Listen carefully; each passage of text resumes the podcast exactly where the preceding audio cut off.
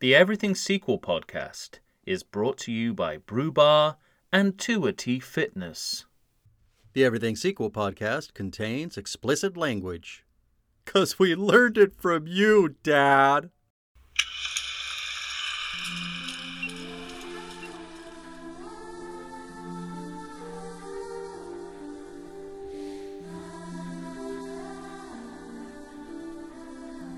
Hello and welcome to the Everything Sequel podcast. This is the Poltergeist edition. Today we're talking Poltergeist 2 The Other Side. Michael Shantz here of the How Dare You Awards. Joining me, as always, the sequel man himself, Tom Stewart of Lonesome Whistle Productions. Hello, Tom. Honey, Jesus. See, that's the difference between you and me, Diane. I am into downward mobility. I'm not settling for it. I'm into it. I like getting out in the streets and meeting the. I like selling vacuums. I like carrying the pipes, the apparatus, and my little demo case. Let's get the kids up and we'll paint the cars different colors. Kind of day glow like like we used to do when we were kind of freaky. The freaky freelings on the road again. You know, the, the, the family whose house disappeared. Watch them find it, Diane. I'm not going to get upset about this, but I'll tell you something. I'm writing them back, and when I sign the letter, I'm signing Mr. President. Nice. Holy shit. That was Heather Round of O'Rourke's applause. best line. I, I, I, I love uh, one of the things I do love about this movie is the kind of, I guess, the dramatic change they get out of the trauma that's happened to this family Yeah. in terms of what it does for character growth and and change. But I also love But to me, some of those are half ideas that we were talking about in the ranking episode. Right. And I love that they keep it within the the dynamic, the character dynamics of the original movie. This kind of like this sort of hippie Reaganite dichotomy that we kind of I we're constantly bouncing between. I have that with scene- Steve and Diane. I have that that speech you just gave us marked down as Craig T. Nelson's Reagan hippie existential crisis speech. Right, right. Um, but it, you know, it's interesting when you we talk all the time about when ca- when characters uh, appear in sequels. You know, are they the same people, Mm. or is it just the actor Right. creating a totally new character? And, and, and one thing you can say about Poltergeist to the other side is that this is still Steve and Diane, um, as we know them. Yeah. Right. And I think that is that is one of the huge ticks in the In the column for you. of this, for, for this for this movie. Mm. Yeah. Well, Not just not just them, but you know. before we move on, let's of course welcome our special guest, screenwriter Matthew Aldrich, co-writer of Coco. Hello, Matt. Hey guys. I know I jumped in there before the intro. Sorry about that. oh, please. I am this my appearance here is a sequel in and of itself. Indeed, it is. Wow. We're we're this is this this podcast is finally eating its own tail. It was a long time coming.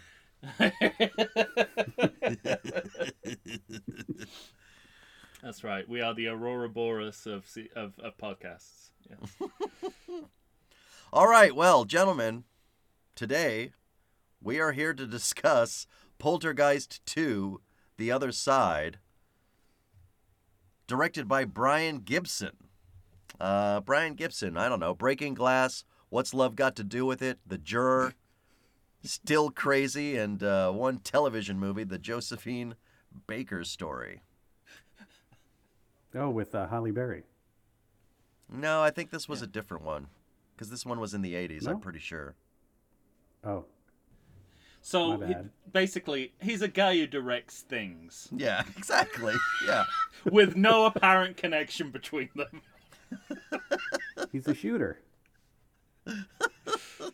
Here, well, here, this is I mean, with- one of the stories of Poltergeist, aside from the curse of it all.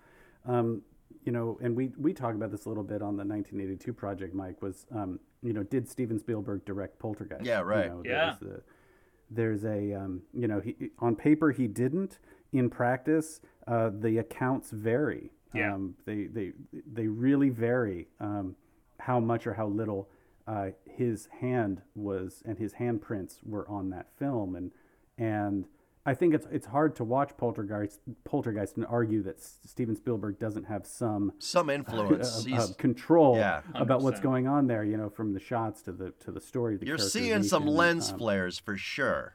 there's there's quite a bit of lens flare, um, but uh, but he that was also the year he was doing E.T.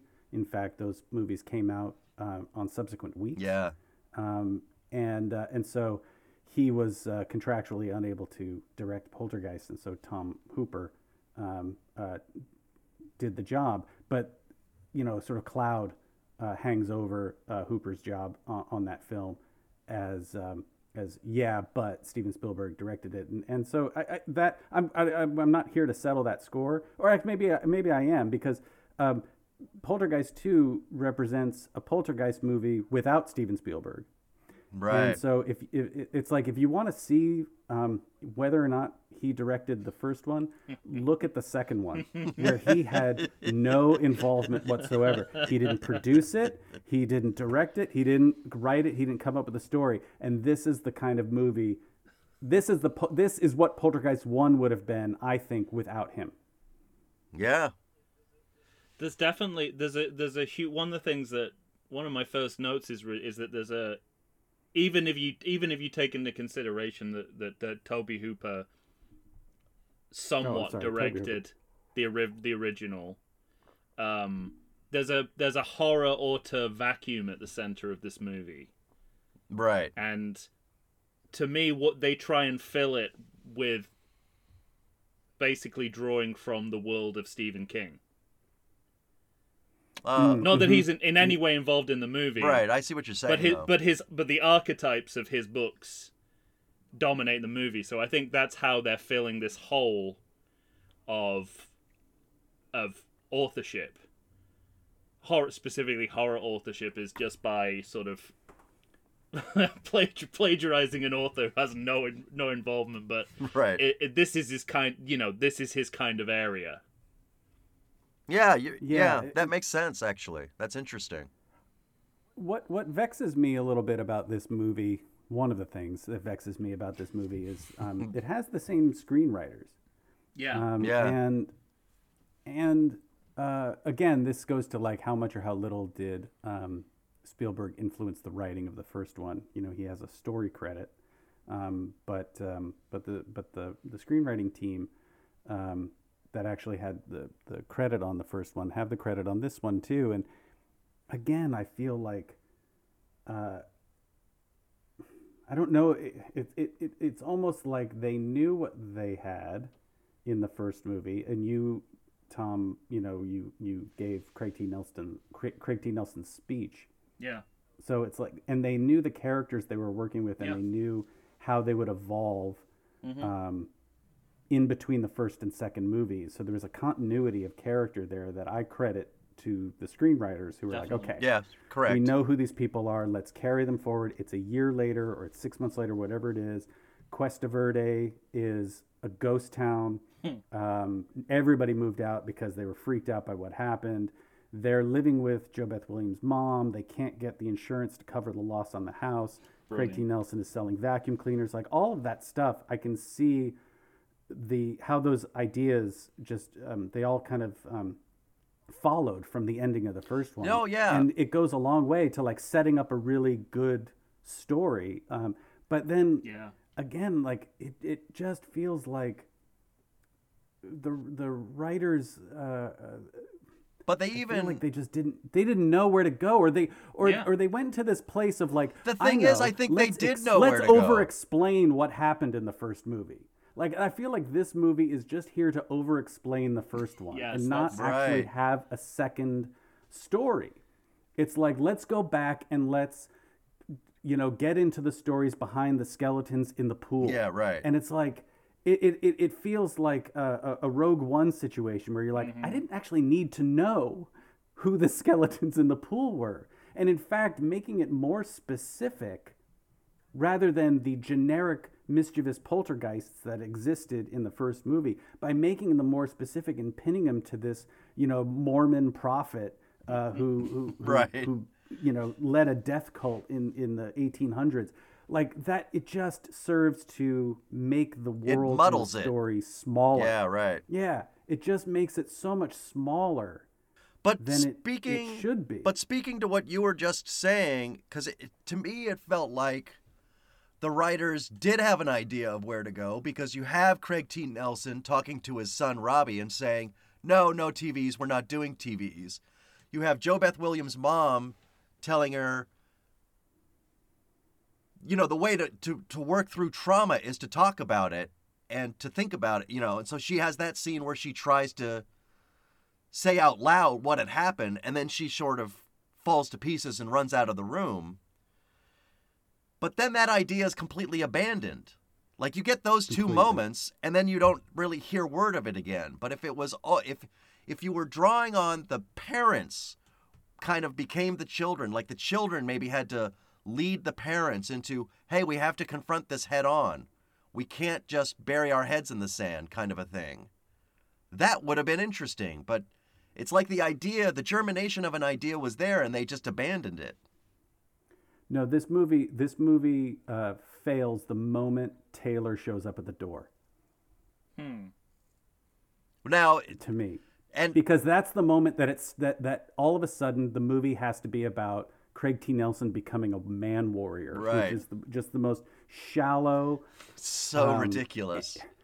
so ridiculous. And by the way, for as much as they're they're they're keeping sort of continuity of character, JoBeth Williams' character by the end of Poltergeist One, she's such a badass that I don't see her being afraid to talk about what happened. Yeah. I see her as maybe being the only one who's brave enough to talk about what happened, and everybody else wants to move on with their lives. Like, like um, um, she seems to have regressed to just like screaming in fear and you know she's not even the one saying like you know i'm I, I'm- i'm i'm gonna go get my baby back like yeah. like it this movie for one reason or another i don't know because i wasn't there but like they made uh, the original movie was about was JoBeth Williams movie. It was a movie about motherhood from the production design down to the casting down to the writing everything. It was a it was a it was a rare female centric movie of 1982 and a, and and a rare female centric horror movie that wasn't like modeled after like the final girl. You know what i mean? Yeah.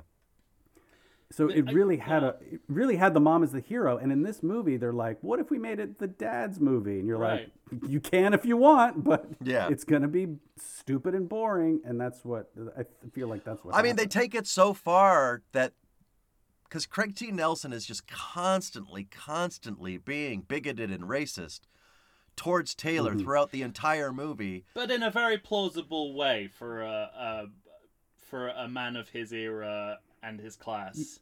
it was it was plausible. Yeah, Yeah, it is plausible. I mean, the things he says about, oh, I might have Indian ancestry. I've read some books about your culture, and this feels like exactly like like the kind of casual racism that a man like him would would exhibit towards Yeah. someone like like Taylor. That's all true. But what got me Which me is where I think this this you know the the that's what I mean about like solid. There's some solid screenwriting here in terms of character.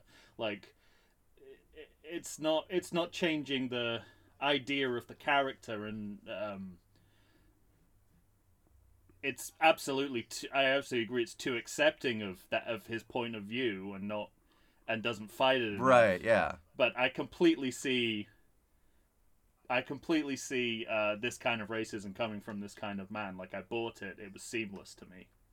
No, I'll, Yeah, I'll I- agree I- with I- I that. But what I don't like is that, you know, we talked about this with 48 Hours, Matt, where Nick Nolte is saying and doing despicable things, but the movie I don't think is condoning it because Eddie Murphy has just as much on him as he does on Eddie Murphy, and Eddie Murphy has a back and forth, and Eddie Murphy gets to have the upper hand, and Eddie Murphy is capable and smart in the movie.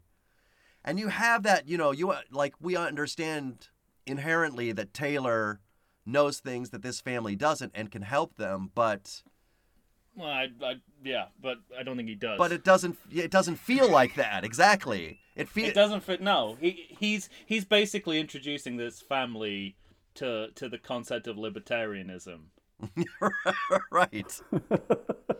and they and they're they're um they've you know, they're that's what's fascinating about this is whenever they, whenever Steve and Diane protest what Taylor's trying to teach them, I'm always on their side.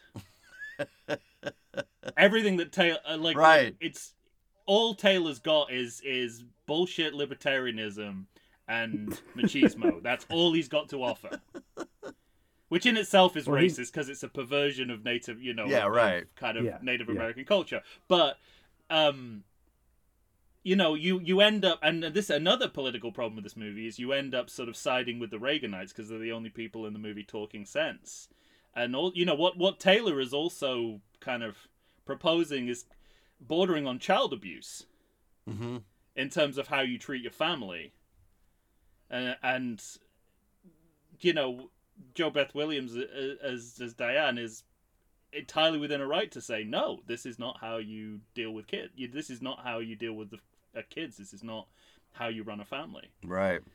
Um, so it's it's fascinating on on that count, but the emphasis is definitely off. We're supposed to believe Taylor is a wise man. He's definitely a man, but he ain't wise. Right. Right. Oh well, and and not only but, but not only that, he he's sort of um, he's one of these he's one of these kind of like magic. Uh, he's one of these like magic uh, Native Americans. mi- like who- there's who mysticism enters- throughout the whole movie. It's enters into the story to to solve the white people's problems and um a- and, you know we see this a ton in the 80s and 90s Oh, of, it's- it's and it's horrific. it's just sort of a it's it's a shade of the noble savage kind of uh, Yeah. um, uh, caricature and and But this is this movie's version of of Weekend at Bernie's too. Just substitute Native American mysticism for voodoo. But this is important to the popular perception of the series as well. That uh, specifically Yeah. that we begin with this kind of cold o- this cold Yeah. open around the ghost fire with the two Native Yes. Americans because if if basically pretty much every Raises Every nothing online- but questions. Listen well listen to this Ev- pretty much every online synopsis of the original Poltergeist says that their house is built on an Indian burial ground. Right. yes and i went back to look because i was like i don't remember that from the original and it is not in the original No, it's just in fact a they cemetery. specifically, in fact they specifically say it's not burial grounds. This is just a cemetery. There's a, a line Right. to that effect in the movie. Yet I think, what I mean, so this is this is one of the big, you know, Mandela effects of popular Of- cinema right.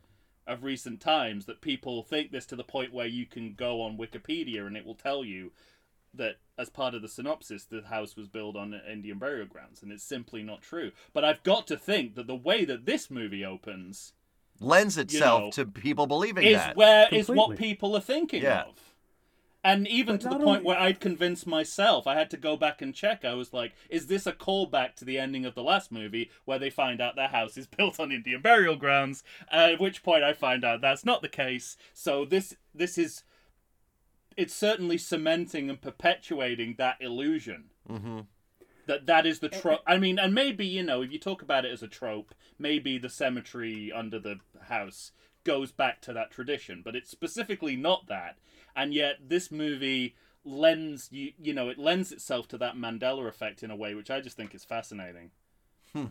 It's it is fascinating because I I was one of the people who was fooled by that, and I like you had to go I had Yeah. to go back and check, even though I had just watched this movie, and not only like I had yeah it was like it was like this movie gaslights us in a couple different ways though because that's one of them sort of um, uh, making us think that that Native American culture or burial rituals or or anything had anything to do with the first movie, which Right. it did Right. not. It, it wasn't. It was completely devoid of that. It was all about suburbia. That like the, the, the the the the film was about suburbia, and a lot of early uh, Spielberg films were in that Yeah. same kind of way of like of of here's the thing happening, here's the strange thing happening in a place where everything is supposed to be normal, and and so the the uh, uh, so that's the first way that the sequel kind of recasts what happened in the in the last one, and the second way is actually with Kane and his disciples because they died in a mass grave in a cave Yeah. underneath the house. But the cemetery in the first one, the, the, the spirits that were quote unquote the cause of the haunting were the were the, the graves that were there, but the tombstones had been moved. So it was a proper cemetery, not a mass grave in a cave. Yeah, right. Yeah. The first film, you know, for the the first film's explanation for why these this family is being haunted is super thin. It's basically it was built on a cemetery. Yeah. That was it. And yeah, There, literally. So so so that was that was the, that was the full explanation. And so this second movie tries to tell us that it had something to do with Native American religion and death rituals, that it had something to do with an actual mass grave, a second burial that happened before the formal cemetery was removed. and then third, it also has to do with uh, uh, Carol Ann's innate clairvoyance, which was not a part of the first movie at all. right. Which to me is, is where it gets pure Stephen King. You know, when she's drawing. Completely. Yeah, it's- right, it's right. tiny, That's where- pet that's- yeah. cemetery. Future. It, and and and again, it's like these. I, I keep coming back to the writers, and I'm not going to let them off the hook. It just felt like they had no idea where to go with this, and so they just started to try to over-explain what they had done in the first film. Well, the, the I mean, the metaphor for what this sequel does to the original is right there on screen. It's an ar- they're trying to do an archaeological excavation of the first movie, in the same way that mm-hmm. they're Yeah, doing right. they're doing it on the house in the movie with Tangina as lead archaeologist for some For reason. for reasons unknown. Um, yeah. Um, and you know, I, I've got the note here that this is beneath the planet of the poltergeists. you know, wh- when when you're in doubt with what to do with the sequel, you go under the ground. I mean, that's one of the sequel Ten Commandments, isn't it? You've either got to go inside the Earth or into space. Like, what? It's one of the Or two. or or or it's got to be at Christmas. yes, yeah, right. plus underground, plus space, plus Christmas equals sequel. Yeah. Um, and I had this. I had a sort of similar feel. I, I kind of, in general, like the idea of that that we were getting specific with the details. I like the moment where they're where they're going over the insurance claim and they're debating what do we claim this as. I, I Right. sort of Right. like that. I like all the stuff with the TVs. You know, uh, Robbie looking longingly at the TV in the window of the store. Mhm. Um, I, I, I, I, I like how specific they are about the aftermath, and I think that Mhm. I think that's what they're going for here, and that and you know in in this era, that's really all sequels were. Were, were you know let's talk about the aftermath of what happened in the first movie.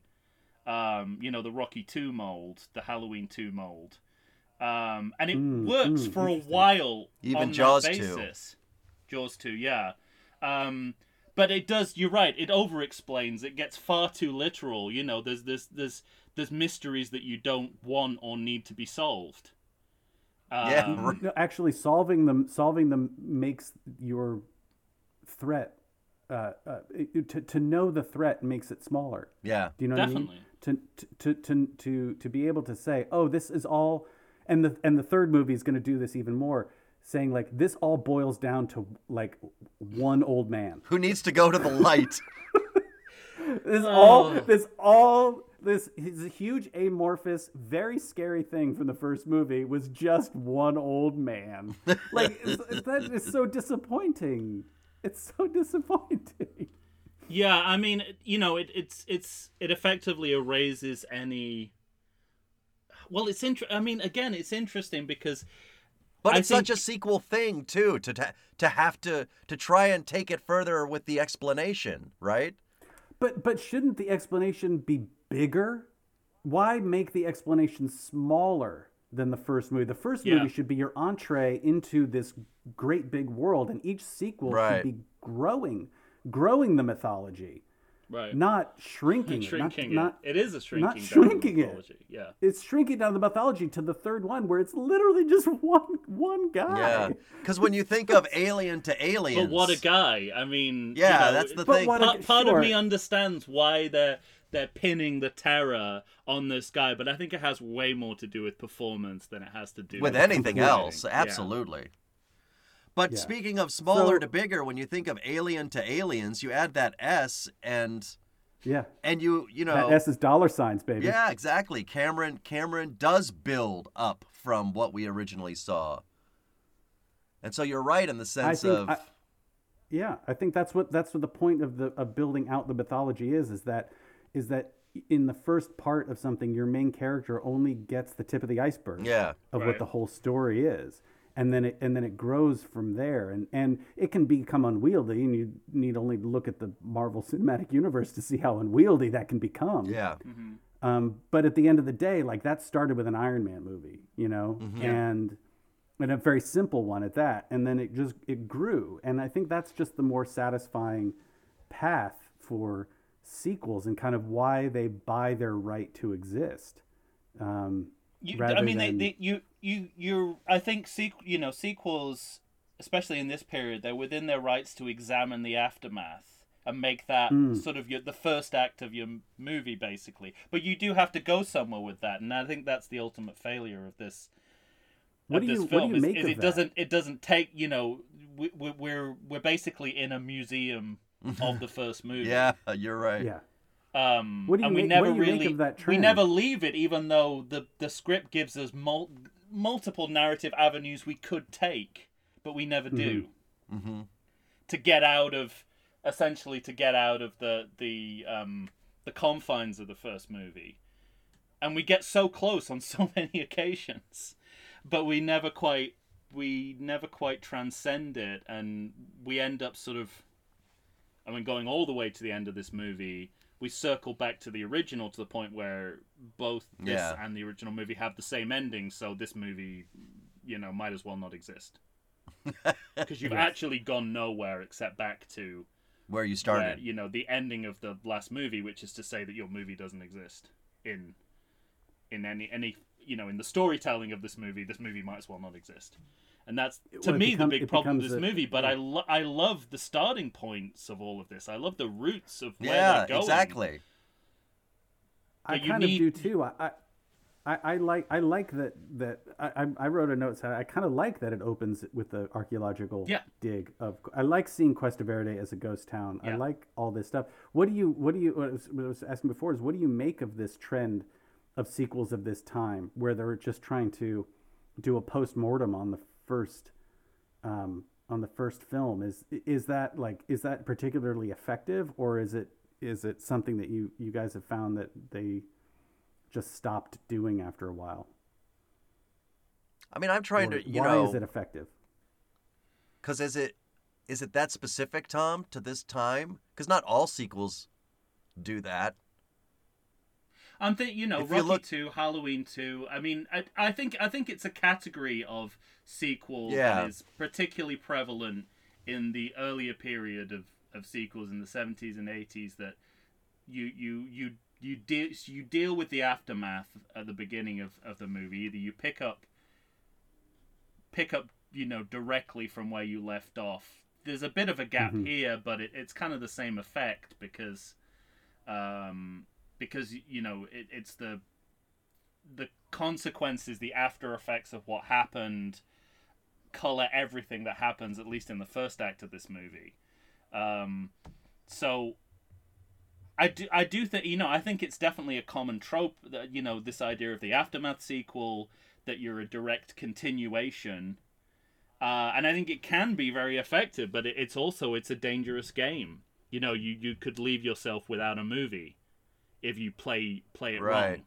And that's what's exactly Like- what happens Karate here. And to some 2? extent, this is what that's what happens in Halloween 2, which doesn't have a second half of the movie to speak of Mm-hmm. Yeah. for exactly the same reason that, that this movie doesn't. So um, It's it like in a relay race effective. where somebody doesn't know how to hand off a baton. Yeah. Rock, I think Rocky Two is the probably the perfect example of how to do this kind of movie Mm-hmm. because it goes because it goes somewhere in its like second and third act. Do you think that's That- because of the sports nature of it, though? I mean, that helps that movie, doesn't it? But you should be able to do that in a horror sequel as well because Right. we've, we've talked before about how easily horror movies lend themselves to being sequels because you always have a survivor. yeah. Uh, you have the trauma to work with, so you can do character growth and change. Um, you should be able to do this again in the form format of a horror film. Let me ask you this: What do you make of the idea that the ghosts will follow them anywhere? That it's not just that location. Does that feel like a cheat? I, I don't know enough about the horror genre and, and sort of the rules and regulations. Uh, I kind of like the idea that a person can be haunted rather than a house. Yeah. Yeah, right. Um, I, was think- gonna I I, was gonna say in it pro- isolation, that's great. It probably is a cheat, but it, it's a cheat that's certainly been picked up by horror movies Yeah. at large because Paranormal Activity pulls exactly the same shit hmm Mm. in order to turn it into a franchise. Sure. Uh, Yeah, th- there is the there is sort of the you run into the Amityville problem, right? Which Yeah. is like why do keep why do people keep moving into that house? Um, Right. you know, well, that's it. It's like you, you, yeah, yeah. I was just saying that that that um, uh, by by linking it to a person, I think you you um, you can buy yourself. It's sort of a raising of the stakes, right? In in in a, in a good way, like Like the Like I said, like the, the the mythology the mythology grows. So like it, it- your your understanding from the first movie is that that that house was haunted, and as Tangina says in that movie very famously, this house is clean. She never says Carol Anne is clean. And so, th- and and I think the that the sequel that the writers would say, well, what if it was the girl? yeah. What if it was JoBeth Williams? What if what Yeah. if the women of this family have this um, hereditary clairvoyance? I was actually okay with that because Yeah. then I'm like, I'm okay with that. but I'm okay with that. But then it gets into this thing of like, yeah, but what about the other two things that you're adding on to this series that weren't in the original? You know, Yeah, the, right. the, the layer of Native American lore, the layer of um, you know a Mormon uh, prophet leading a death cult into Arizona. Like I, I'm, I think yeah, I think it's a good. I think this this one's a good choice because you know the it, the, the the house isn't still there; it disappeared. So yeah, we've got to Yeah. account for, and we're in a different house. You know, we've we've we're in a different house, and that makes sense that that they live. You know, they're because the last we see them, they're in a motel, uh, and now they're living with uh, Diane's mother, which is perf- so perfectly plausible. Uh, you need something that's kind of equally uh, workable as a fix Right. to go with it. And so I, I, I think I just think in the early part of this movie, as a sequel, it's making all the right choices. Yeah. All right. agreed. Well, all that's the, ri- uh, all the right moves. that's a good place to jump off from. Let's take a break and then we'll we'll come back and we'll dive deeper. How about that? not too deep. I hope. I don't, want, I don't want to get to the Mormon part of that grave. Yeah, there's no water in the pool. All right, we'll be right back.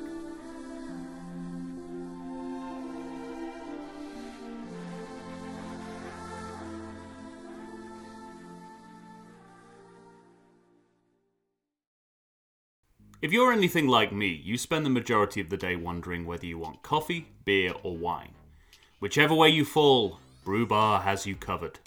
Located in the heart of Third Avenue Village in glorious downtown Chula Vista, California, which is also my neck of the woods, Brew Bar is a coffee shop, bar, and eatery rolled into one delightful package.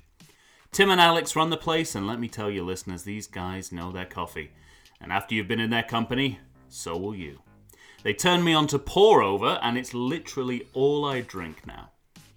If for some crazy reason you don't want to try the best coffee in the world, they've got espresso drinks, all kinds of teas, and even coffee cocktails. You heard me?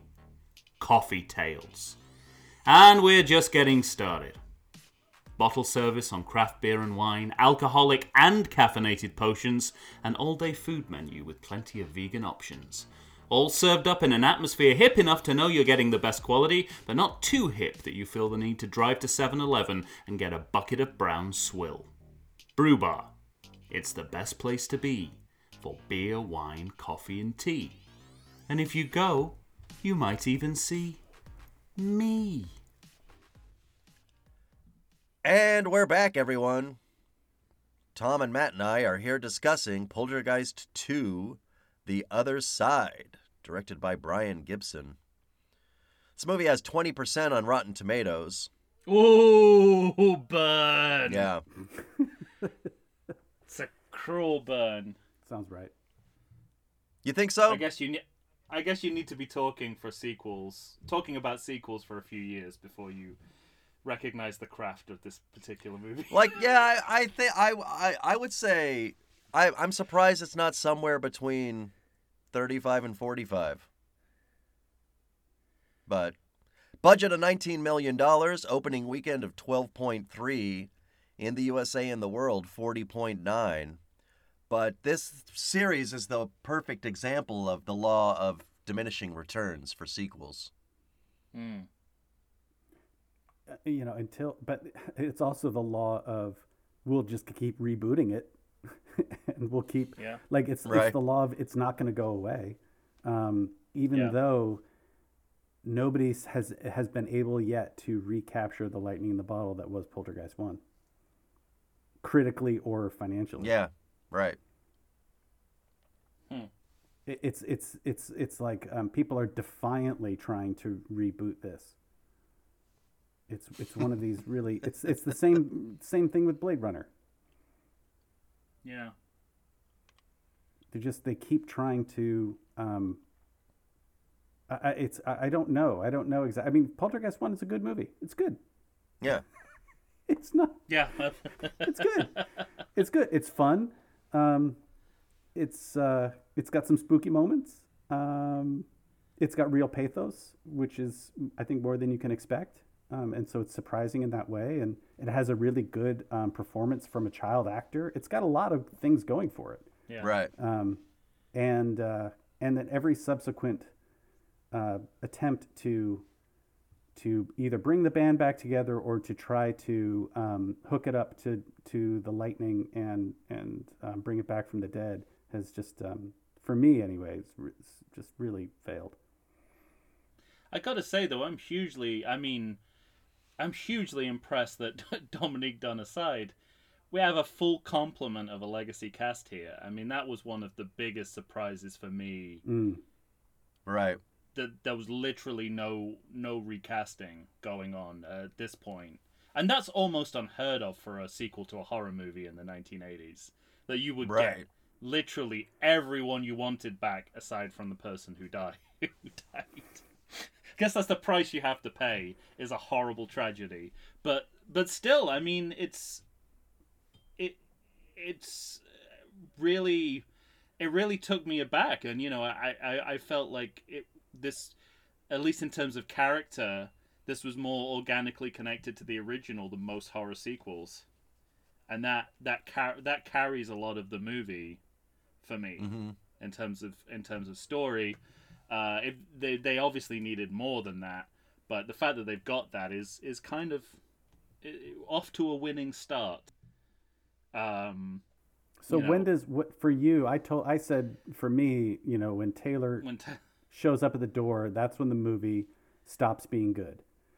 For me, right, no, I'm a little and, and so where yeah where where does it if it, if it's if it, if because we I get the sense from both of you that this starts off on the right foot and Mm-hmm. is engaging and charming and you get the same ca- actors back and everything so when, when does it falter for you guys Well, somewhere well, once the second act starts and you get sort of just the repeated notion of ghosts messing with them until they decide to go to the cave. So it's just this repeated refrain that just happens over and over and over again that feels I, I don't even mind that too much. There's there's some good lateral moves in terms of in terms of the not the horror. I mean, the, the, there's nothing like the, the the horror of the first movie or even the next movie in here. But there's in storytelling terms, you know, the fact that we're going from a the TV to the toy phone, you know, I like that because it's in the spirit of of the you know the idea of haunted media that the first movie's playing with. I mean, it kind of sucks that it's a toy phone, but I, I, I'm I'm fine with that. Um, I, I to me to me the point at which I was unable to take the movie even vaguely seriously was was when they're kind of escaping from the house. Uh, there's a Labrador fighting some loose cables. There's Right. a chain- chainsaw, chainsaw floating cutting in a, a mid a chainsaw in midair. I thought, well, this is you know this is Looney Tunes now. yeah Um, and from that point onwards, it, it's uh, it, it's a real roller coaster ride of nonsense. So you were still Um, hanging with the movie when Taylor was making the butterflies dance around his head? Is that Well, what you're when you me? it I like guess that. so. I I mean it's like the, the the the movie begins. I have such goodwill for the movie because because it's the same because it's the same characters because they're written as as uh they're they're they're written reasonably well. Uh, I like how it deals with the aftermath of the movie, and and that that just that kind of goes a long way. Mm. Um, but at that point, you know, I'm that point I'm out really. See, and for me, I like all the stuff in the beginning, but there are ideas that I was referring to earlier in the beginning the idea of trauma and what it's done to the parents. You made you made a really good point about earlier, Matt, about about JoBeth Williams and her character, and that she's the last person that this would Yeah. you know that that's an excellent point but in that moment i just remember thinking oh it's like we're we're de- like my note was we're dealing with you know trauma and that's interesting to me. And we've already had craig t. Nelson saying no tvs no none whatsoever. And it's like he's kind of making a joke about it with his son but you can tell that there's excuse me you can tell that there's something behind it you know so- Yeah, absolutely. It feels it, it feels all you know, it, it it's it almost feels organic. That was my note. It almost feels organic. right That you know, there's obviously, you know, cynically you could say we want to put some we want to do an imbass and put some footage from the first movie into the into this movie Which but they they, find ways to sort of incorporate it that feel almost organic even you know the the very beginning we the first kind of recap montage we get is when the the ghosts go into Taylor and I'm like Right. okay I mean obviously it's surrounded by that Hollywood uh, you know cultural appropriation of Native American culture which is horrible but you know this is better than just giving us a recap montage without there being any narrative reason for it happening and then when you know we get it again when Diane starts talking to her mother about what happened, and you know, she the first time she talks about the events, we see them as well. So I'm like, okay, it's keeping it within the realms of plausibility, you know, hmm to to to an extent. Um, But they don't stick with any of those ideas as we move further into the movie, and that was my issue. right. So there are the, the second act is peppered with things I like and things I don't like. You know, I uh, JoBeth Williams being pulled down into the ground was a pretty like it, it was a well done effect. Like I just appreciated it on that level. I thought that was a a pretty good scare. The I- quality of, of, of effects is fine. It's just incompetently directed with someone who has no grasp of how to do horror or suspense Right. or or even to sort of handle practical effects on screen. I- That's what yeah, got me. I, I also felt like the the film in the middle was, it was like it was starting, again. It's like it started as a poltergeist movie, and then it, and it, this movie is kind of a bridge between the. I would, I would almost like I don't even call Poltergeist one a, horror movie. Like I, I, hmm. for me, in it, it, it that kind of breaks my brain because horror movies, uh, a lot of the best ones, and I think a lot of good ones anyway, operate under this idea of a family turning against itself um, in one way or the other. Somebody in the family breaks the pact, whether it's Rosemary's Baby, Damien, um, uh, Jack Torrance. Um, uh, somebody is breaking the social bond um, that holds a family together. And, and, and in Poltergeist 1, it's, it's a family under siege, right? It's a kid, like I said, it's a kidnapping story. So it's like a supernatural kidnapping is the, is the first. And so, it, and it operates much as a thriller would, where the, where they're like a kidnapping thriller, where there is contact with the kidnappers, a, a, a, a stated ransom, a reneging of the when the ransom is delivered, or when the when the when the when the child is rescued, um, uh, the kidnappers come back for more. Like it, it, it has all of those um, uh, pieces parts of a thriller, and then you have the third movie, which is really trying to be a straight horror film. you know, Yeah. uh, terror terror in a high rise. And this movie, I feel like, is this is this bridge. It's like this walking bridge between the two, where it starts as a poltergeist movie, but then like you can tell, like at a certain point, the director it just becomes over reliant on jump scares, like JoBeth Yeah, getting right. sucked into the ground, where it's like, oh, it was a hallucination. And it's like hallucinations and waking up from dreams where you're murdered are it's what horror movies do to tread water before the Yeah. the killer shows Yeah. up, right? Um, oh, but a good, you know, there's great value in a good jump scare, but this, I mean, No, it, but- it never, it never even amounts to a jump scare. Right, that's what I mean. Like like it just it, it becomes over reliant on these things because it knows like oh we can't Well, and the difference is that when I when I think of the first movie and you think of the guy peeling off his face, you remember that forever. I didn't remember that's this not about a jump scare though. It's not, no. But but everything that happens in this movie I didn't remember, including JoBeth Williams falling into the ground. Right. Did you remember the self-operating vacuum cleaner? No, I just I just assumed Oh. they were trading on Mr. Mom comedy at that point. Or that, or that all the toys in her bedroom come to life? I mean, talk about old, old school horror. Yeah.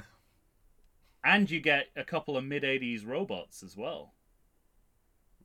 You know, we've done Rocky Four. We know Right. mid '80s movies love their domestic gadgetry. Yeah, they And do. here we get we get two, two ro two uh, home base robots. Yeah. Pointing at uh, Carol Anne under the blanket. I think I, I think the one the, the scariest thing in this movie is Julian Beck as Kane.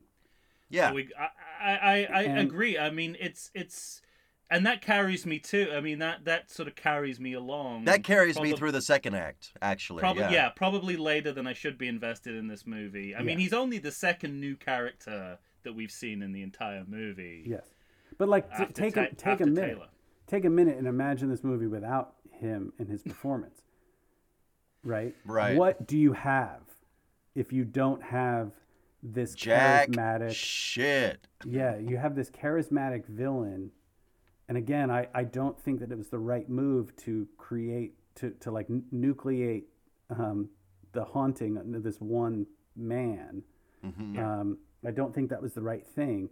I agree with you, Tom. I think Polter, Poltergeist from the jump should have been an anthology.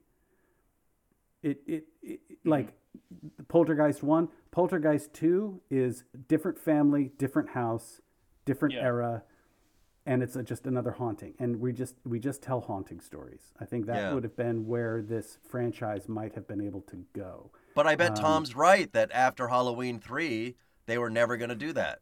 But you, I mean, look, we talked about this with Halloween three. You can't change the format after the second movie, in between the second and third movie. Right, You right. have to do it in between the first and second movies. So if Halloween had become an anthology with Halloween two, it would have it would have set it would have set the parameters and set the rules for the franchise. Whereas by the time Halloween three rolled around, they were breaking their own rules. That's a fair point. And so, so the, and I wonder, like you would talk about the influence of Halloween or the influence of Friday the Thirteenth. Um, you have in these horror movies, or or, or and, and also Nightmare on Elm Street, um, all the horror is sort of clustered around one man.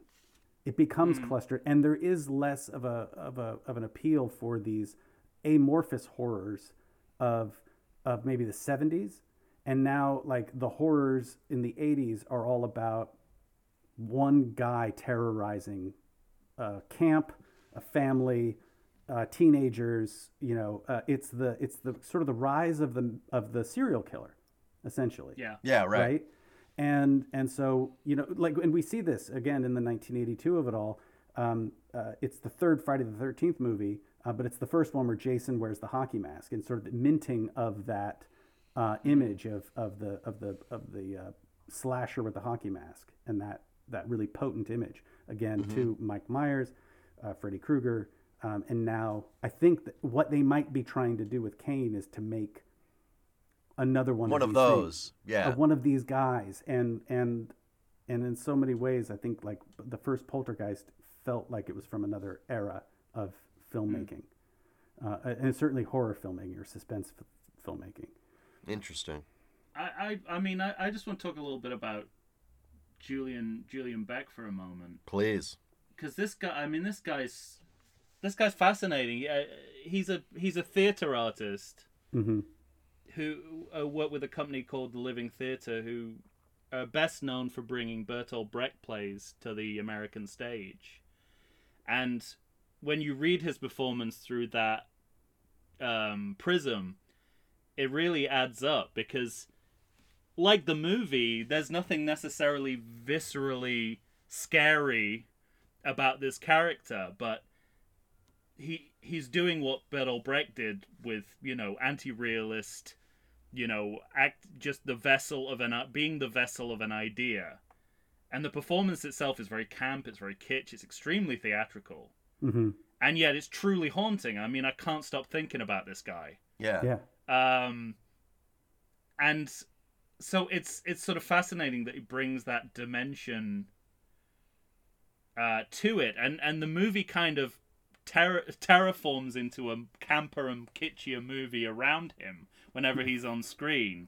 Like when he arrives, it starts raining. A dog, the dogs run away. Yeah. He's singing. Uh, He's know, singing the song from uh, Night of the Hunter.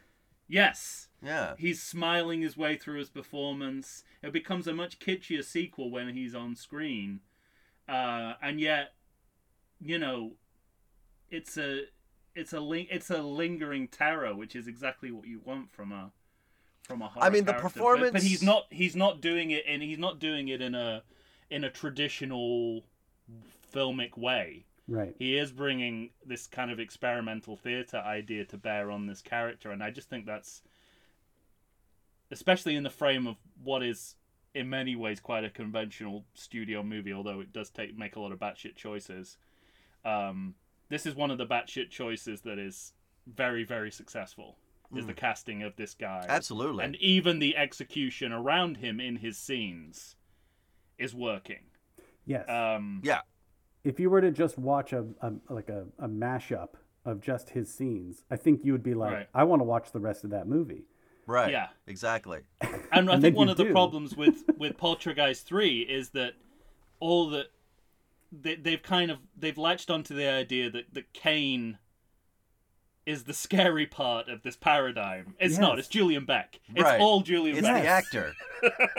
Well, You don't have Julian Beck. You don't have Kane. Basically, but even even even within this movie, th- this movie proves that because um, in a later Act Two sequence, Craig T. Nelson becomes possessed by this spirit spirit and and acts Right. he acts like Julian Beck. He Right, right. when he's trying to like rape Diane, which is this.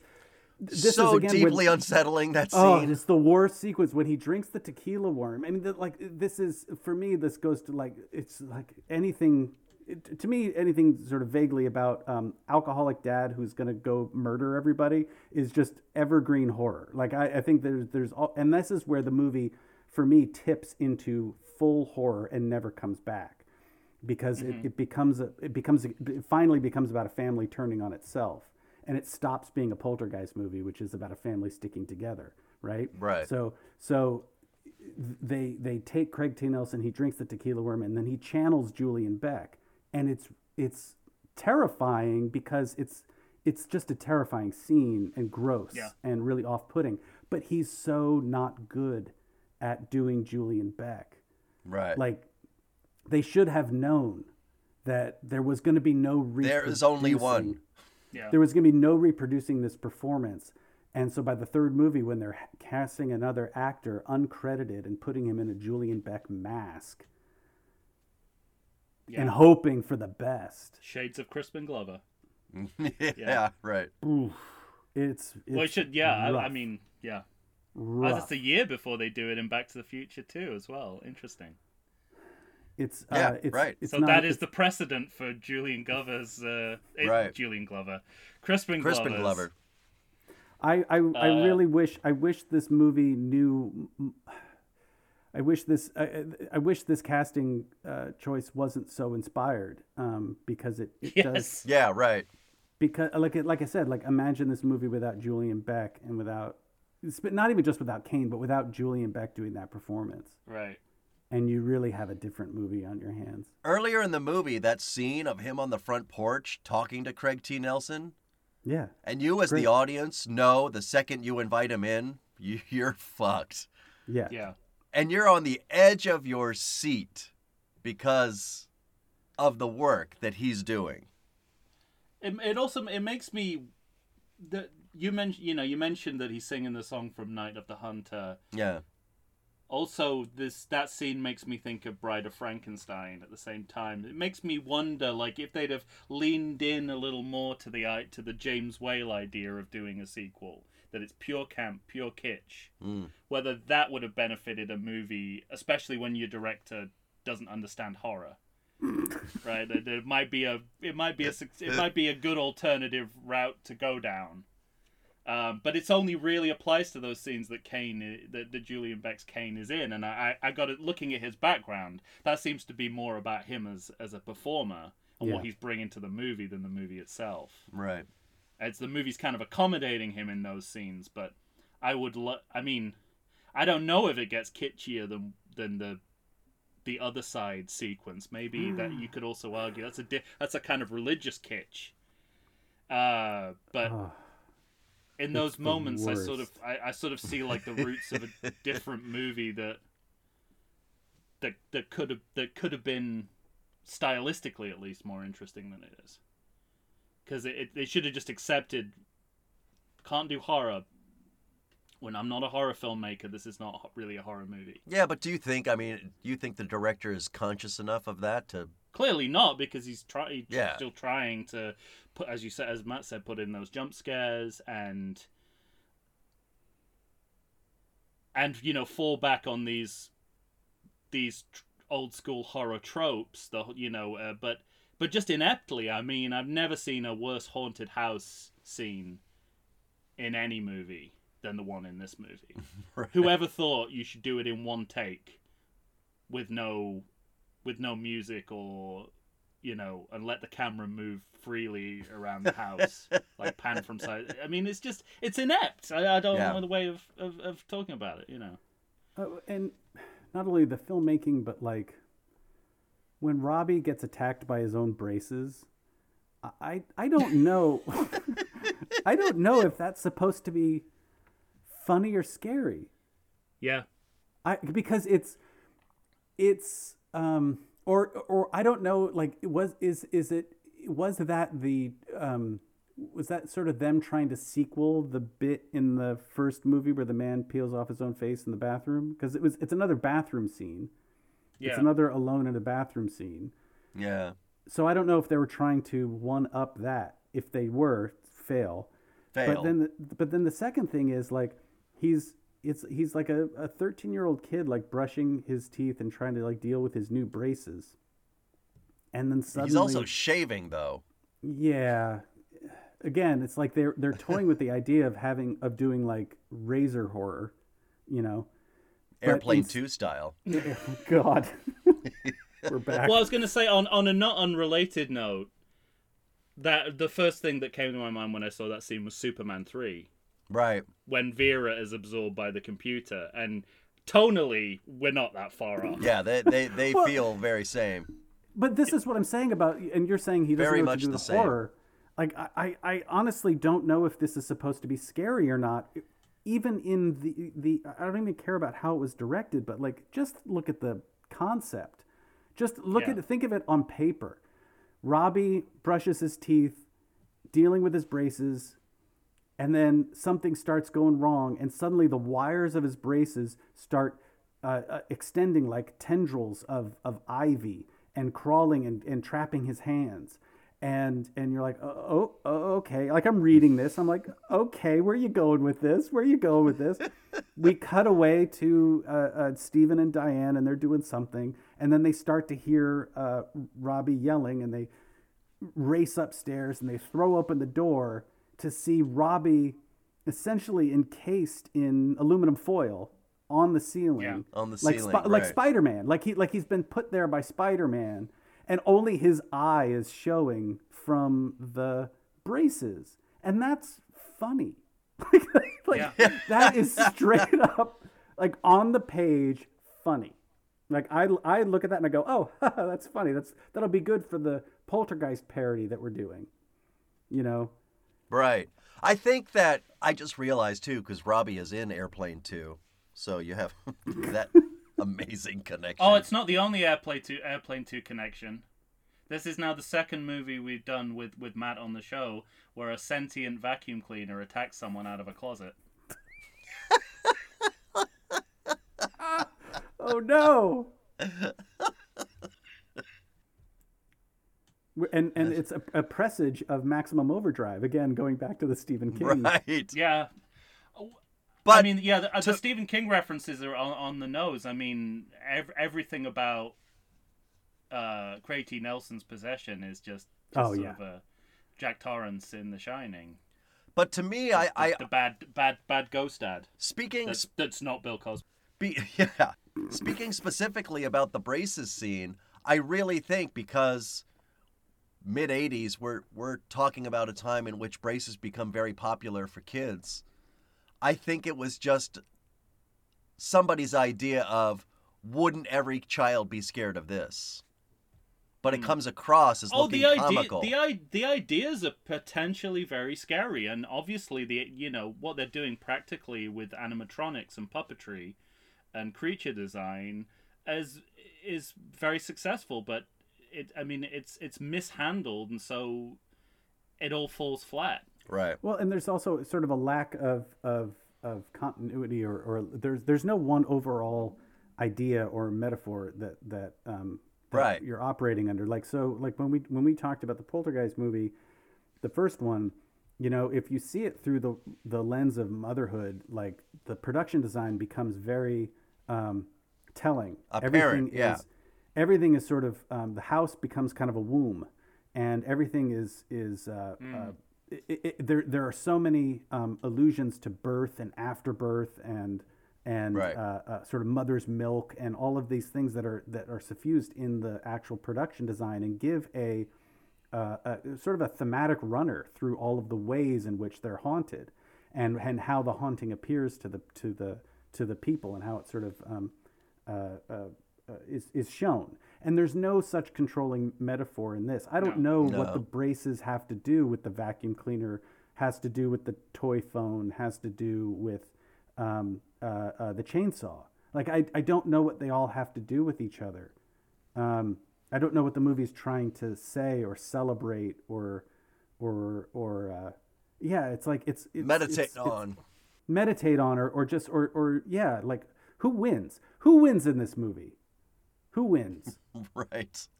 I, I ask you, like in in in the in the first movie, like it really is. We talk about sort of the Reagan versus hippie. Yeah. That's really what the movie is, and in the end, hippie wins.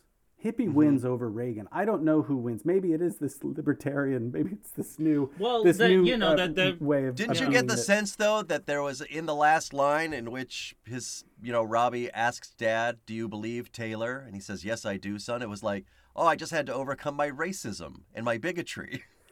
I don't know what But he then, had to but do. but then he steals his car from him. Who? So It was it's. Are we, are we talking about this this movie or the last one? no, this movie. this one. Yeah. So like, it, he overcomes his racism, but then the movie's racism tells us that this has all been a long con for Taylor to get To get the world's to get shittiest Steve's car, car. because he's a he's a low down car thief because he's a he's, he's a person of color. And so, so, so, it's, you're it's- saying that he's the one responsible for the haunting? Like he goes around oh This is- yeah. haunting. is- I think that's very clear. he goes around haunting families, and then he peddles like, "I'll get rid of your, I'll get rid of your rat problem." I'll get rid of your horn. I'll get rid of your Christine car. Don't worry about it. Um. Oh yeah. It's. it's oh my it's, god, it's that's a, right. Christine is another is another. It's a Stephen long. It's a. It's it's a long con. Absolutely. Um. But that like it, it's really interesting. Like you you both came. You know you both came in heavy with how racist this movie is, and you know. I forget who I'm talking to. You know, it's the good old 1982 boys, steeped in screen racism. Um, but uh, you know, I, I I was like I was like thinking when when those sort of things happen in the movie where you know uh, Taylor is just wants Steve's car just wants to find a way to get Steve's car away from him. I'm thinking, am I reading too much into this? Is this racist? Right. Clearly, I'm not. I'm just, you know, it's it's, and it's it's like the th- it is it is looking at it from that lens. It is sort of the through line of the movie. It begins with this this kind of offensive representation or misrepresentation of, of Native American uh, culture, Mm-hmm. kind of like trying to, you know, trying to create a Spielbergian moment out of, uh, you know, racist tropes, Yeah, basically. right. um, and then the end of the movie is is a joke about how you know the hero of the movie is is the low down car thief, and it, it, it it's just sort of and everything in between is is equally as pro- equally as problematic. I had the drinking the, when drinking the tequila worm as the ultimate white person problem turned into a moment of horror. Yeah. right. I, I, I honestly, I, I was like, I had forgotten about the tequila worm in general. Like, I was like, Yeah. that was such a throwback. Like that, that dates this movie, I think, more than anything. Yeah. All right. Well, let's take another break and then we'll come back and we'll finish up. How about that? Please. That's good. All right. We'll be right back.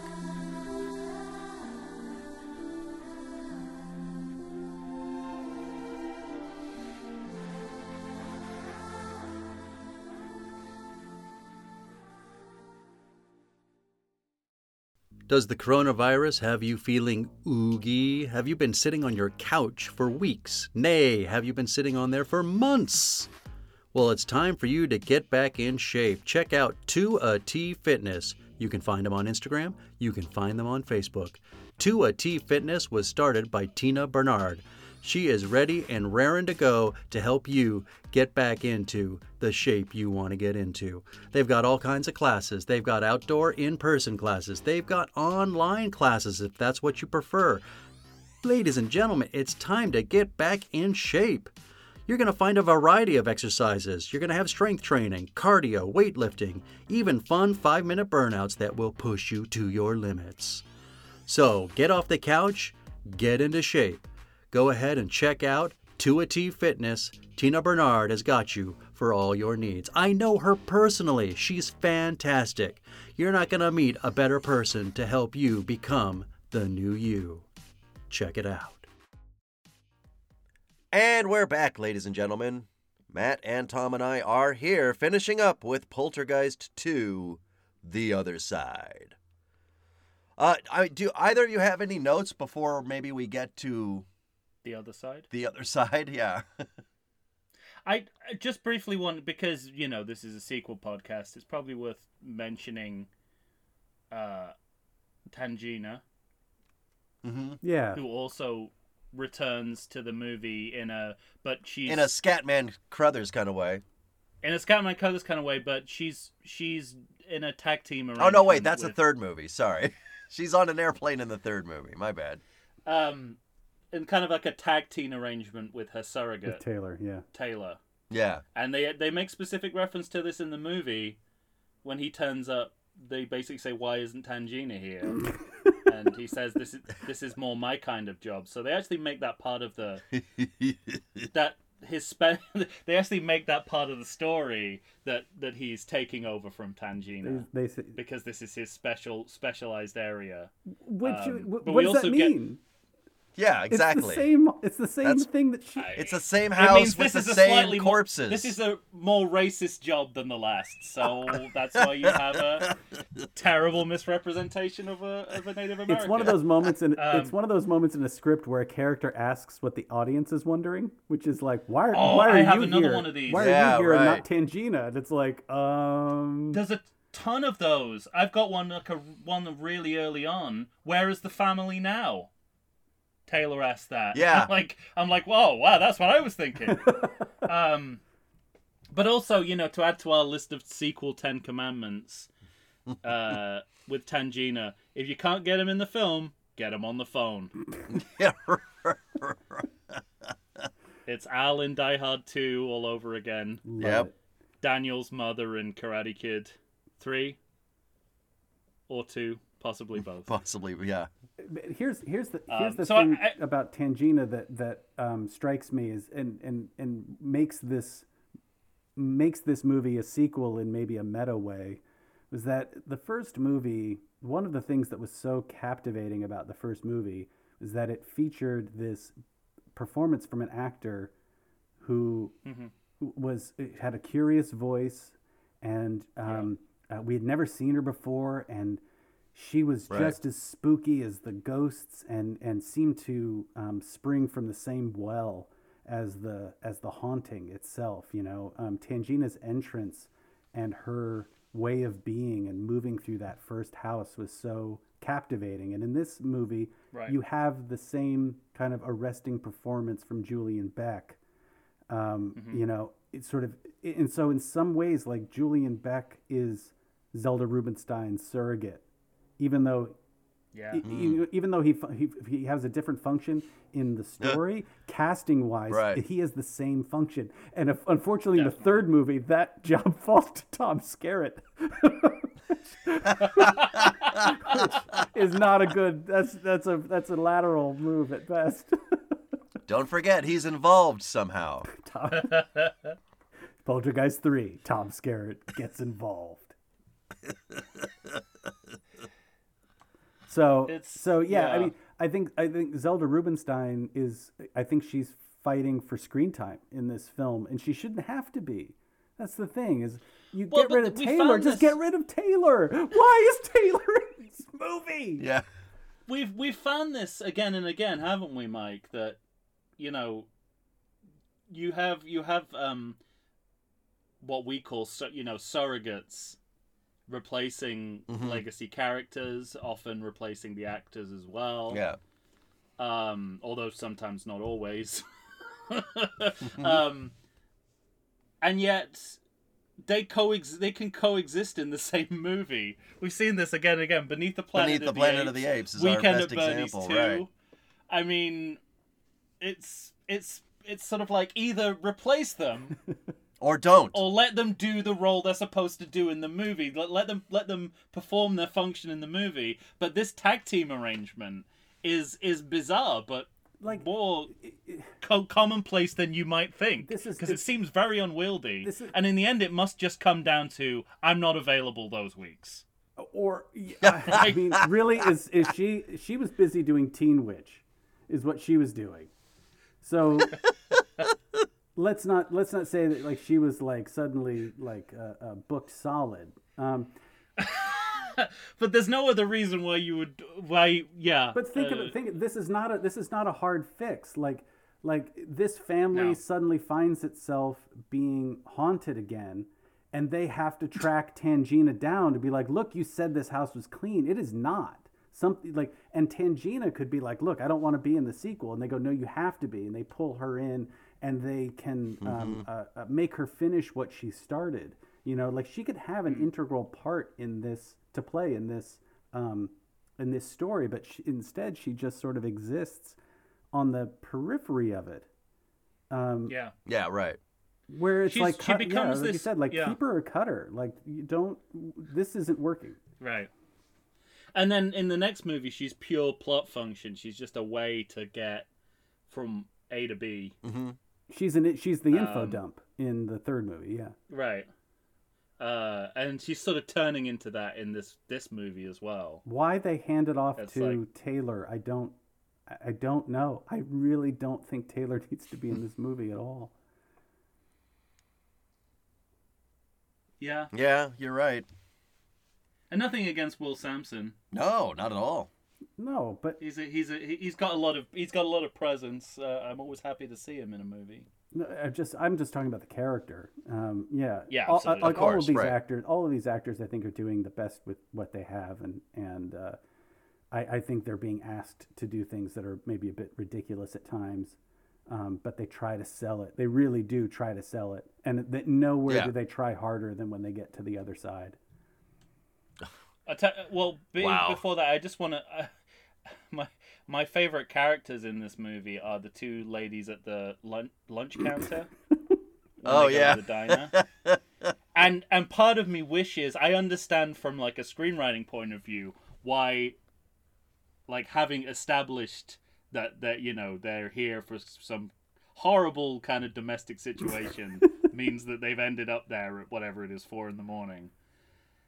I hated. I, I sort of resented the fact that they, you know, they became the conduit for the poltergeist to speak through. I'm like, well, that's why they obviously why they established them at the beginning of the scene. But I would rather they just be left there as kind of like, as a kind of time specific. These are the kind of people you're going to encounter at four in the morning in a diner because their their lines in that uh, when you when you're panning across the lunch counter and you're hearing the snippets of their conversation is just perfect. Yeah, like one of So them's it's a shame on they had run. to use them. Uh like it's it's like you know they there's some kind of like middle of the night walkout breakup situation, Yeah. and I just thought, oh, that's so authentic. That that really lends character and color to the scene.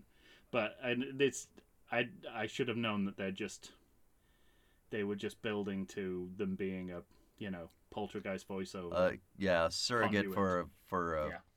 Julian Beck voice. Yeah. Mhm. So the other side. Let's go to the other side, guys. Can we talk first of all? Because I mean, you know, we're gonna have to talk about both movies, obviously. What are the rules? I don't understand the rules. This movie seems to tell me that all of you have to go to the other side together. The next movie, at one point, I thought I heard you have to be on on our side. Again, again, I- I- like to Matt's point, it's like a police report. I just thought I heard someone say "burn the house down," but I can't be sure. somebody just tell me the rules. Not only not only the rules for this movie, but then like you're dealing with a set of rules established in the first movie because you you've called your movie Poltergeist and you've brought back the same cast. You're forgetting the key fact that JoBeth Williams has been to the other side. She has Right. Right. been there. She has seen the light. She has rescued her daughter. She has glimpsed the infinite beyond life which is again why she should be the biggest badass in this film, but is not. She's just back to JoBeth Williams pre Poltergeist, pre the events of Poltergeist one, and so Yeah, right. and so she's It's the Indiana Jones reset. it's isn't it, complete at reset for her every character, and so Yeah. Indiana Jones movie. He doesn't believe in in the thing he just saw at the end of the last movie. exactly and and and he's uh, uh, and so when when when the when act 3 rolls around and they realize they're going to have to go back to the scene of the crime and go into the whatever they're going to have to go and and fight uh, Julian Beck on his own gra- on his own territory. I don't even know what they're trying to do at that point. Right. Um, Well, it's. I mean, the rules to me are clear. It, it, it's it's a book called the Bible, because this is Catholic heaven, is it not? Right. yeah, they're gonna. It's like an anim- everything on the other side is like an animated prayer card. Yes. I Absolutely. mean, it's just it's it's completely ethereal. You know, every the clouds, the light, the Sistine Chapel touch, the music, demons and angels. Mm-hmm. I mean, it's pure religious fantasy. But aside, Uh, aside of how they visualize it, like I'm saying, like when the family d- realizes they have to go and do this, where is JoBeth Williams saying, "Hey, relax, guys, I've been there. You just tie a rope around Yeah. your waist. We'll just go in. We'll do the thing. Somebody will pull us out. Like we we we've done this before. They're uh, they're all sort of acting like this is this is not something they've been through before. When in fact, Right. two members of that family, two me- half of that family has already been to the other side. Yeah. That's very true. Yes. But but to your point, And I don't think that this representation of the other side matches. I granted the the pr- previous movie uh, is smart enough to not show us, yes. Yes. but Definitely not the next movie. yeah, exactly. But The but mirror, the mirror universe. Oh my Right. god! Look, I, I worked on a movie where we had to show what happened after you died, hmm and w- there was a lot of hand wringing. You know, there was a lot of there, hours and hours and weeks and weeks of discussion about what do we show and what do we not show, and ultimately, Yeah. ultimately we what we came down on was a version of the afterlife where there is still a, an afterlife beyond that which which is not shown or known and so because you a know it- way station. it was yeah, it was a purgatory essentially. It was it was it was a yeah, it was a it was a, a holding pen in in a, in a way. Yeah. Um, not a holding pen that that connotes, you know, um, um, people waiting around for something, but it was it was a it was a, a, a medium uh, region between here and whatever lies beyond here, and and you know it was it was the director's point and it was a good point which is say like he, he was adamant about like anytime anybody's ever tried to show the afterlife it just looks goofy you know? And you know we, we- But you, but you don't about need like to go full Catholic. You don't. Right? I but mean- even when you even but it's always like it's always like super gauzy and flowy like like you're caught like you're caught in a beautiful clothesline on a breezy day and you're and, and, and just all these sheets are just kind of uh, uh, billowing around you and everything again tom it's to your un- underwater things. Basically it's underwater. The afterlife is underwater. Ah, right? Except in defending your life. well But, I again mean, that's I- that's a way station that's a way That's Yeah. true. You're right. so that's a successful one and it's and it's also very like brick and mortar and it, Yeah, it that's feels what makes it funny. it, it feels very real and very funny and it's and it's an allegory to a certain time in life or a certain place in your life and but when you look at like uh, uh, what was that peter jackson one the Lo- lovely bones you know or what Yeah. dream Yes. or what dreams may come it, it, yeah, it- these visions of the afterlife. that's the one that sticks with me. yeah, these visions of the afterlife are always come off as super cheesy.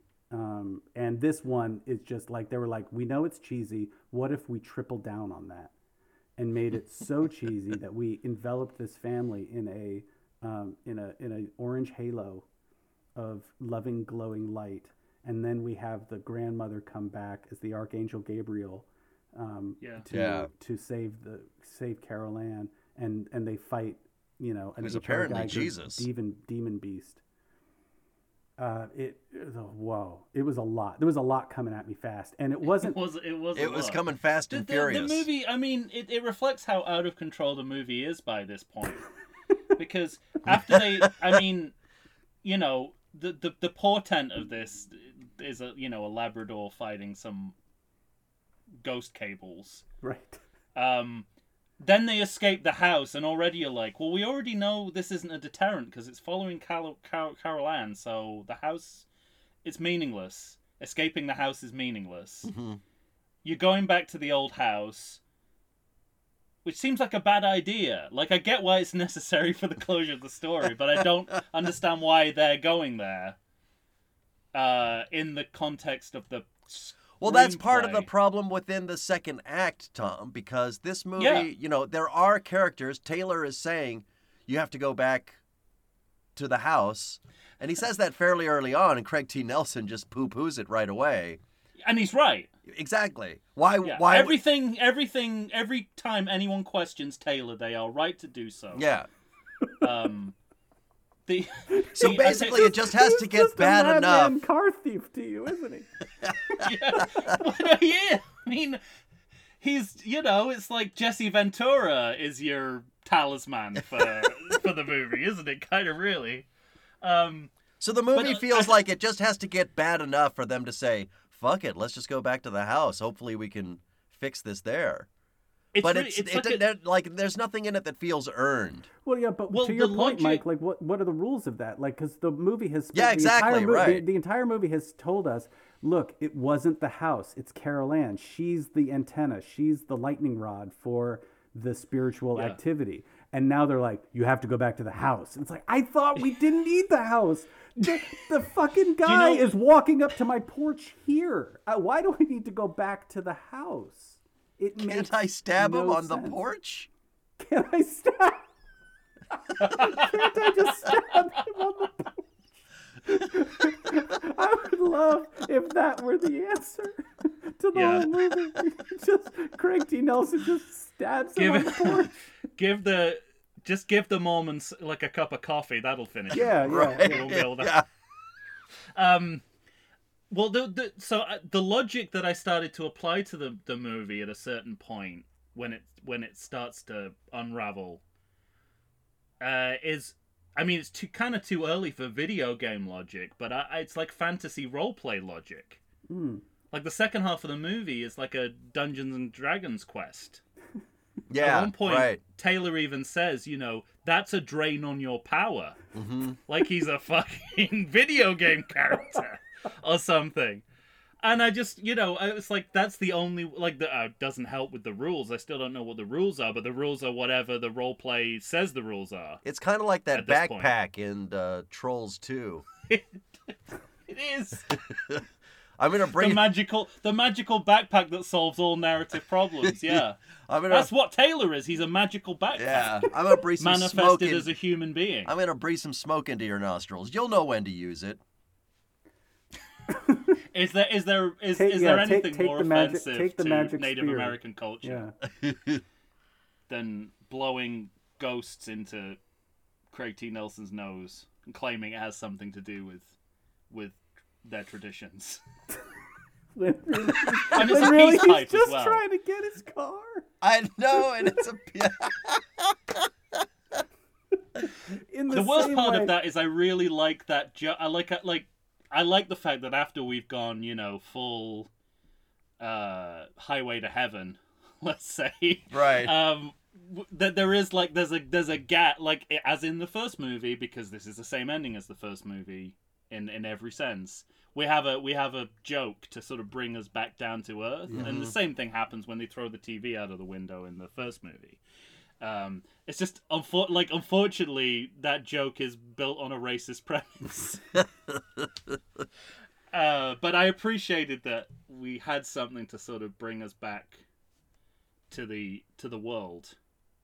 We did need that. We just didn't need it to be specifically that offensive. Agreed. oh man. What uh what else? Anything left? Any notes for either of you? I've got that you can only be scared by something that you can only there's only so much you can be scared by something that turns out to be a mop when it always looked like a mop. and I'm not saying that's a hard and fast rule of horror, but because it'll never come up again. Right. But uh, just what you wanted to say, if it, if it looks like a, if it walks like a mop and it talks like a mop, it's probably It's a mop. Uh, yeah, I would. I, th- that's all I have. Yeah, I, I, I, I kind of, I'm, I'm still stuck in the afterlife here. I don't know, I don't know why, um, I don't know why you, I don't know why they made the decision to show the afterlife and not only show it, but like name the movie after it, after what is like not even, Yeah, a five- right. not even a five minute sequence. Um, you know, and the idea that the grandmother kind of comes out of the light to rescue uh, Carol Anne and and deliver and bring her back to an entire family that seemed like they were resigned to the fact that ah she's gone. Yeah, like oh well, I guess it cost us Like- Carol Anne, and then they're like, no, here I, I I was in the water and I and I saved her from you. She she fell overboard and I saved her. Here you can have her back. When they were just ready to sail away. Yeah, exactly. And it's it, it when I saw it, it struck me as one of those ideas that you have, whether it's in a writer's room or or in your own head, where you go like, okay, what needs to happen is like the grandmother needs to come back and like swoop in like Han Solo and kind of save the day. That's kind of what needs to happen. We need to feel that kind of like coming together. Um, so in a in a in a really outliney, sketchy way, you say, and somehow the grandmother comes and saves Carol Anne. And You're all clear, kid. returned. Now throw And- that spear and let's go home. Speaking of Star Wars, somehow she returned. yeah and, and Right. and the fact that they actually showed it that's the thing it's like it was like it was like it was the idea that you have you're like you need to have something like that but not that because that would be ridiculous but something like that and they ended up doing that and Yeah. and not only that but then they did it again in the se- in the third film uh, they have Right. the exact same convention in the third film as if it was like again it's now like that's well that's how these movies end. Like the the the the the grandmother whoever the grandmother is in that particular world comes back and saves uh, carol anne. You know they're like that's just how we end poltergeist movies now. And it's like "N- no look at the first one. That's not how the that's not how that movie ended at all. Yeah. um, and uh, And so this is just another one of these things where I'm like, where did this come from? This had no grounding in the original. It's a silly thing to try to show. Like it takes it takes a lot of Yeah. it takes a lot of chutzpah to like actually film the afterlife, but then on top of it to go like full angel, full archangel. Right. Yeah. Um, like I just I felt bad for the actor in that moment. I kind all of, of 'em. I well, I felt bad. For, I- I I, think- felt bad for her because it, it felt like she was the one. Like if you were watching a really bad stage play, she'd be the one like lowered in on a wire, you know. And you're like, oh, Yeah. like the others can just run off stage if it gets to be too much. She's just kind of stuck there. They're just letting her float in the light and smile. Oh God, it's the it was the worst. Yeah, you ha- you have to be like a, a, a 1940s Hollywood director or David Lynch to make this stuff work. Yeah, David Lynch doing this. You know what's funny? It's right. like Julian Beck kind of feels like he's out of a David Lynch movie. Yeah, right. And That performance would be right at home. right a- at in a- home, right at home. And and so would that ending, and frankly, so would the Giger art direction. Uh, Sure. The creature design, anyway. I Yeah, now I I want to see worm- now I want to worm see this exact yeah. movie filmed by uh, David Lynch. Now I We said the same about Halloween too, oh god and I'm sure we'll say the same about Return of the Jedi to some extent. All right. Well, uh, Tom, do you have a credit check? Of course I do. Excellent. Um, Deep Roy is one of the stunt players in this movie. I couldn't find out who he. I mean, you know, uh, one of the most prolific creature actors, can we say, of fantasy cinema. Uh, also, my my Facebook friend, I did reach out to him. He has yet to respond as to what he what he did in this movie. But I mean, he, I mean, without stereotyping too much, I think he's in one of the monsters. uh, but there you go. This movie apparently had paranormal and psychic advisors. Yeah. What does that mean Uh, One guy came in at 4 a.m. to do an exorcism. wait So stop what does that mean I, I'm going to apply. I, well, I'm going to apply the the uh, what Jerry Seinfeld said to Elaine Benes after a trip to Mexico. is did you learn anything that you couldn't learn by opening a bag of Doritos and watching Viva Zapata?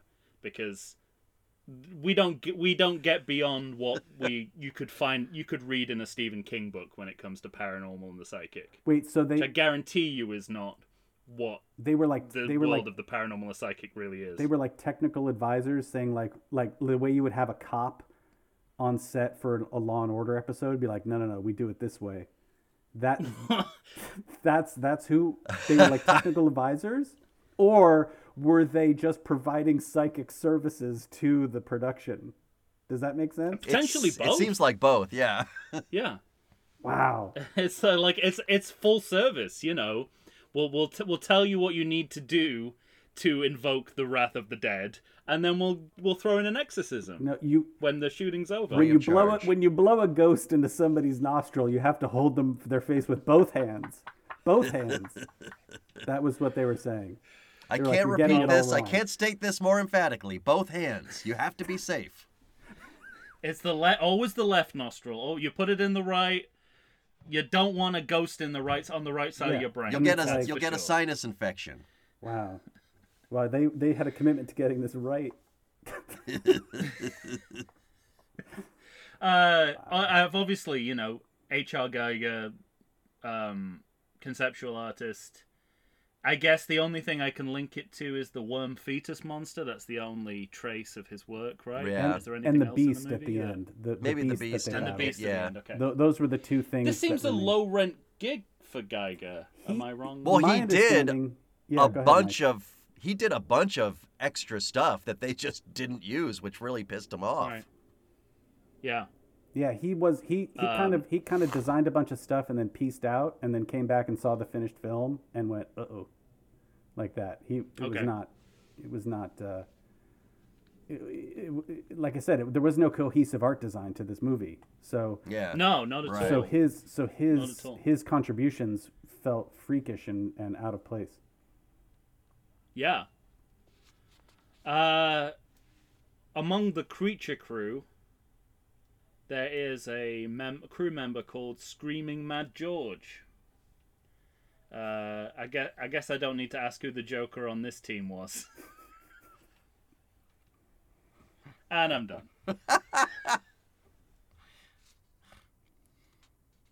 Nothing on the vomit creature. The vomit creature. What's who's the vomit creature? I know the actor's name is Noble Craig. I don't know anything other than that. Oh, that's a good addition. I like I'm that sorry, name what? though. Put that in the record. Yeah. Noble Craig. What is the vomit creature? The thing that Craig T. Nelson spits out. So it's the tequila Yes, one. it's, it's the worm. The one. As yeah. it crawls off and kind of makes a lifts an Yeah. eyebrow and makes a, a mischievous face. Yeah.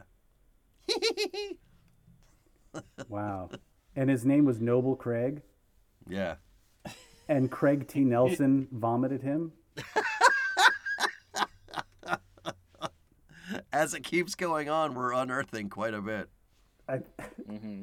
This is my nobility that I give to you. that's what Craig T. Nelson said on the day. Yeah. Wow, that's sick. All right. Well, there you have it. That's Poltergeist 2. Coming up next, of the course, move. ladies and gentlemen. Coming up next. Oh, uh, it should be called back back to the old house or something right. like that. Yeah. All right. For next time, we have to. We all have to come up with different titles for Poltergeist 2. Yeah. For next time. Poltergeist 2, Tom Skerritt is not involved. No electric boogaloos. No, no, no. All right, coming up next is Poltergeist 3, everyone. Matt will be coming back to join us. So, for Tom Stewart of Lonesome Whistle Productions and Matthew Aldrich, thank you so much, our special guest, Michael Shantz here of the How Dare You Awards. Say goodbye, Tom. Great, I'm gonna grow up retarded. Fuck. Another terrible line. It's line. a nice little offensive throwaway there. Say goodbye, Matt. I can't top that, or bottom, or bottom it, or I'm not even gonna try. Good night. Good night, everybody.